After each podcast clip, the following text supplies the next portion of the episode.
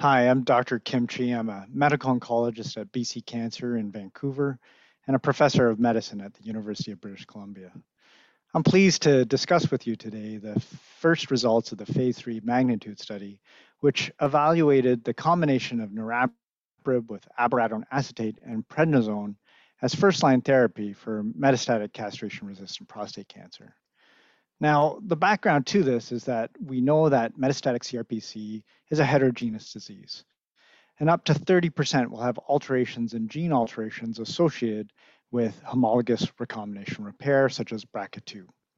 These have been associated with poor prognosis, but also confer sensitivity to PARP inhibitors through synthetic lethality.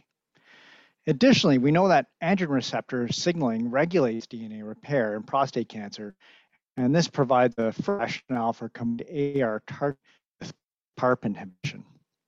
Niraparib is a inhibitor of PARP1 and PARP2, PARP2 and has anti-tumor activity in heavily pretreated patients with homologous, homologous recombination repair gene-altered metastatic CRPC.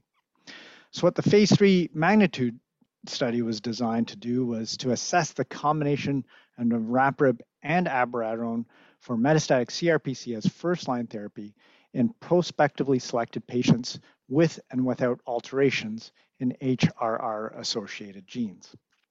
Now, the key findings that we found with the study was that there was no benefit observed with niraparib plus abiraterone in patients that were biomarker negative. However, in patients that were biomarker positive, there was a significantly improved clinical outcomes with niraparib plus abiraterone.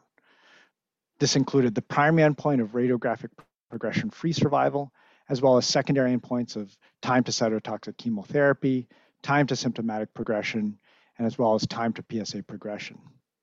In addition, there was a much higher rate of objective response in patients that received niraparib plus abiraterone versus abiraterone alone, almost doubling the complete response rate and the partial response rate as well.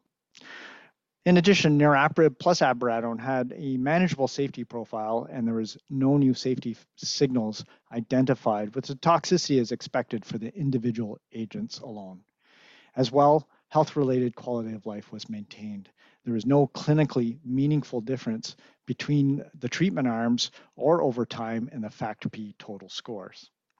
So our conclusions are that magnitude highlights the importance of testing for homologous recombination repair gene alterations in patients with metastatic CRPC in order to identify the patients who will optimally benefit from the combination of niraparib plus abiraterone. These study results do support niraparib plus abiraterone as a new first-line treatment option for patients with metastatic CRPC that have alterations in genes associated with homologous recombination repair.